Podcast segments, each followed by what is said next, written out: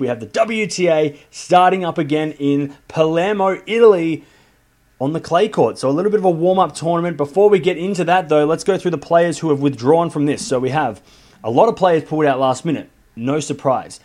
We have Kuznetsova, Muchova, Sevastova, Ostapenko, Konta, and the big name was Simona Halep pulled out um, very strangely, the, the tournament weren't very happy with the fact that she pulled out. Uh, I don't think she, maybe she announced it on Twitter and that's how they found out. I don't know. But uh, yeah, she pulled out and it was a little bit more controversial than the others. Uh, but Konta's a big name who pulled out as well, and obviously Ostapenko, Kuznetsova being um, you know French Open champions, so they pulled out. Last year it was played. Jill Teichmann uh, beat Kiki Bertens in the final, so a good win there. Bertens I rate as one of the highest, uh, the best, sorry, um, clay court players. So to get a win over Bertens in a final of a clay court tournament, that's a good win there for Teichmann. I don't know if she's playing. We'll find out in a second. But let's go to the top half of the draw. Okay, so the number one seed there is Petra Martic, and she is going to be playing Van Uitand Utvant.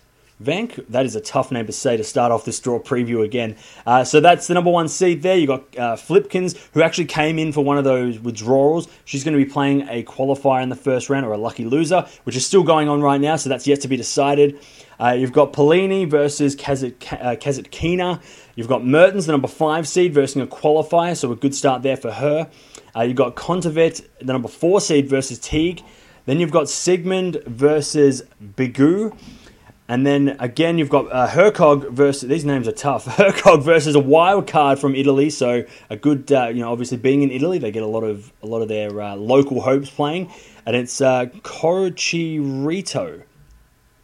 I hope I pronounced that one right. And then you got the number six seed Vekic versus Rus down the bottom there. So we've got some good players in this tournament. We've actually got a lot of top thirty players. I think maybe uh, all of the top thirty so not all the top, all the all the seeds are actually top 30. So it's a very strong field for the first tournament back. Let's go to the second half now. So you've got the number eight seed Alexandrova versus Milad Mladenovic. Then you've got Ferro versus a qualifier. You've got Errani, who is a wild card. Now some of you might remember she made the U.S. Open final. And she was a really great doubles player as well. I don't know where she's been the last few years. Maybe she retired. Maybe she's coming back. I'm not 100% sure. But um, yeah, she's back. So Sara Errani's back. She versus uh, Castella in the first round.